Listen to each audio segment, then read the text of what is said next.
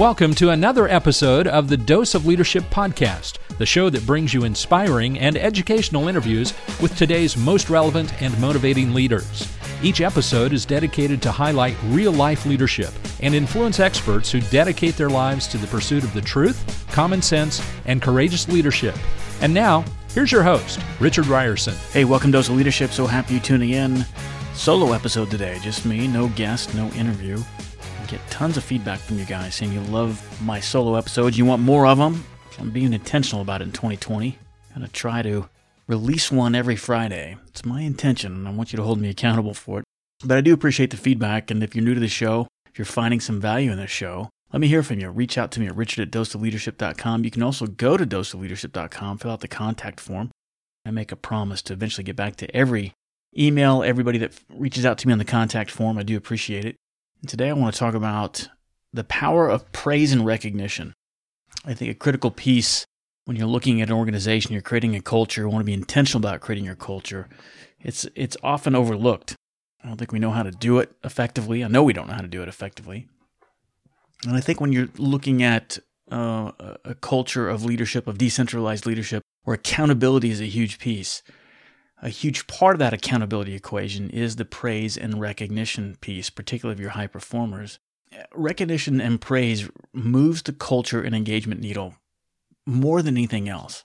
It really does. I was taken by a Harvard Business Review study, came out about five years ago, and I was using it when I was had a um, aspect of business I was really pushing to do internal podcasts for organizations. I, and I used a study in my marketing material and it said when you're looking at organizations where the engagement piece, you know, two thirds of our employees aren't really that engaged. So how do we move that needle? And they there are three things that moved it more than anything else. And the first one was consistent communication from the senior leader and communicating where this organization is going and why it's going that way. The second thing that moves the needle is knowing how my job as a key stakeholder in an organization, if I fully understand how my job fits into where this organization is going and why. And then the third thing that moved the needle more than anything else was sincere praise and recognition.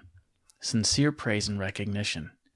Why is that? Why is that so effective? Well, I mean, think about human nature, think about yourself. I think first and foremost, the reason why sincere praise, and I'm always saying sincere because it has to be authentic, it has to be genuine. The reason why it's so effective, it builds trust. We know this intuitively, right? It builds a culture of trust. If our people feel valued and respected, if we feel valued and respected, and we become intentional and consistent about pointing out and recognizing, and this is key, when things are going well, when things are going well, and talking openly about it all the time, then people are going to start to feel like we have their best interest in mind. You know that as a recipient, right? If you if you feel like you're valued and respected, if you're consistently hearing from your senior leaders and praising you for the little things when things are going well, then you're going to start to feel like, hey, maybe this organization, maybe this leader has their best interest in mind. So I think intuitively we know that, right? It makes sense. This consistency is the key, and, and I'll talk about that more in, in, depth as we go on in this conversation. But when we give praise sincerely and often, this is important. This is why the trust it, it builds so so well because you build up a trust reservoir and you're consistently giving praise sincerely and often, particularly when things are going well, you build up a trust reservoir, you build up a reserve, if you will, a reserve that you can draw upon, and this is key, that you can draw upon when things go bad. It makes having the difficult conversations easier. That's why it's so effective to be good and be intentional about this praise and recognition. But why do we do it so infrequently? We don't do it enough. I know we don't. You know, why is it we only dole it out twice a year? You know, why do we only give it out once during our performance reviews when we sit down with our folks or, or during an annual survey? And speaking of surveys, it, it's always the number one or two complaint on those annual surveys, right? I mean, how many years, the, the, the 18 years I spent in the corporate arena and all those surveys that I did every year, what always came out on top? It, the people were complaining about, look, I just don't feel like senior leadership understands that they don't recognize me for when I do a good job, not being recognized for a job well done. It's always on the top of every surveys. And I challenge you, I bet you see the same thing in your organization. The bottom line is we're missing out on a tremendous opportunity to move this culture needle. But why is it so hard? And what can we do about it? Well, I think we make it harder than we need to. it's hard because there's there's a level of intentionality bound. It's it's it's hard because it's like exercising any any other habit or personal thing that we know is the right thing to do, but it's difficult. It you know, and exercising really isn't that the mechanics of it and the thought of it. Getting up 30 minutes early and doing push-ups and sit-ups and drinking some water isn't really all that hard in theory, but it's hard because it I don't know, it breaks the norms. I, I think I think it's hard because we seem to think we shouldn't go overboard on it, right? I mean, that's one of the reasons. There's always that risk of that we feel like if we give too much praise and pointing out things all the time, then it becomes meaningless. It, it becomes cheap. It's kind of like the participation trophy syndrome, right? That we're all that seems to be popular. Like, oh, why why give everybody a trophy? You know, just kind of cheapens the the award, right? So I think that fear is there. You know, we think that praise should be held out for only the special occasions, you know, the banquet, the ceremony, the re- retirement, etc., right? So I think that's part of it. But the other part of it is I think that we're, we're wired to not see the positive. I think culturally and how we're brought up, you know, and particularly as we get into leadership and management, we're always in the problem solving mode, right? Our existence as leaders and managers, you know, are, are justif- is justified because we're we're paid to deal with the uncertainty, the challenges, the big problems that plague us every day. I mean, that's why we get paid, air quote, the big bucks, right? To solve the problems. You know, we don't notice, we're not wired to notice when things are going right. You know, I mean, if you're a parent, you don't notice when your kids aren't fighting, right? You're not wired to notice when they're not fighting. You're kind of it's kind of an expectation that they're not supposed to fight, right? We don't notice the absence of problems. Instead, we become blinded by the problems that we do face. And because we're blinded by it, we never fully notice, really, when things are going right, or we don't fully appreciate when things are going right. That's that tends to be the problem. We typically don't have a problem recognizing the big accomplishments, right? I think that's that's part of it too. You know, the record breakers, the monumental task, the, the achievement, the overcoming the the the unexpected.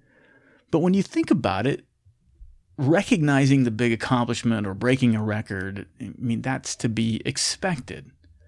So it really doesn't quite have the impact of genuine praise, right? Not this is this isn't the type of praise that I'm talking about that really moves the needle. Of course, I should be recognized if I break the company sales record. I'm owed that. It's an expectation. And and I and I'll be glad to receive whatever reward that comes with that for breaking the records. I'm but I'm owed that.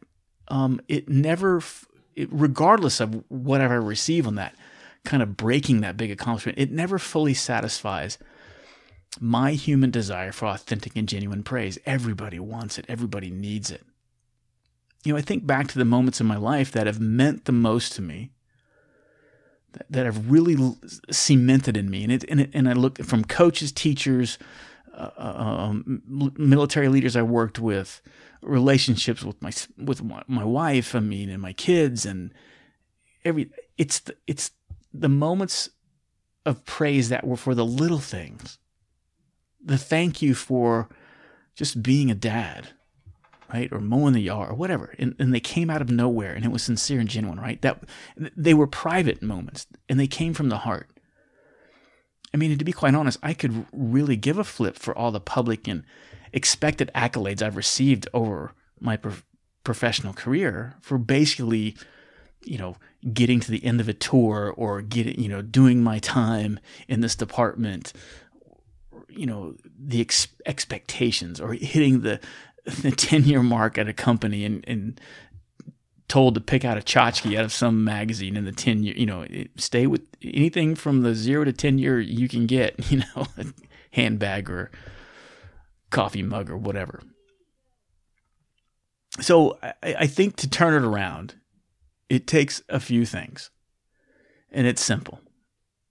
Simple in theory, a little harder to put into practice because we're human beings and we're lazy and we don't like to make mistakes and and it's hard to break old habits. But it, it, the, the three things, or the few things, is intentionality, a modification or a willingness to, to shake off some old beliefs, and I've already talked about some of them. And, and the last one is, is just simple awareness of a, a, having the awareness around you to see that there's opportunities, there's boundless opportunities to, to, to give thanks. And I love the example of intentionality. I think that's the, the first part. And I read this book called Crucial Accountability. And in, in it, they highlight the actions of David Peterson. David Peterson and I think he's still alive. I think he's in his 90s, and he was a former chairman of the Ford Company, particularly around I think it was 85 to 90. I think I was looking that up on Wikipedia. Yeah, and it was 1985 90. He was he, he was with Ford for 40 years, but 85 to 90 is when he was really at the head shed there. And one thing that he would do every single day is he would sit down and intentionally handwrite short, authentic, sincere, positive messages to all the people he worked with. I mean, not to everybody every single day, but every day he would spend that time and find somebody to give or a couple of people a, a handwritten short note that was sincere and was positive. He was quoted as saying that the most important 10 minutes of your day are those you spend doing something to boost the people you work with. And think about that. He's the head honcho, he's the CEO of a major international corporation. I mean, the time constraints on a CEO are just phenomenal, right? I mean, here's a guy at one of the major automobile manufacturing plants, and he thinks we would think, and the, the idea is that he should be isolated in his ivory tower, coming up with these grand strategic decisions and high level thinking, you know, ideas so that he can run this company. But he believed and I love this, that the most important job was to sincerely say thank you to those around him. He was known as a listener. He walked the floor, leadership by walking around, informal lunches, sitting down, finding out what is going on with the company. Common sense. I mean, we see example upon example of that. We know that's the right thing to do, but think about the intentionality that he had to do that the intentionality to do that every single day. It's important to note that he kept everything simple. Handwritten notes. These weren't like engraved tchotchkes that he had his assistant go out and engrave something. A simple handwritten note. I worked for a guy, great mentor. He started um, uh, uh, Residence Inn. He sold it to Marriott, but pretty well known entrepreneur. And he th- did that for a while. He said he would carry in his pocket, he would carry like three and a half like uh, note cards and he would would do that. I saw him doing that every now and then. And and the, the important thing about Peterson at Ford when he was thanking these folks and he's writing these things down, they were for modest things, little things, things that were going right. It's kind of like a good coach. And I remember think I think back to Little League and I had a great coach. His name was Bill Spangler, and he and and I stayed with him for seven, eight years, about the same group of guys.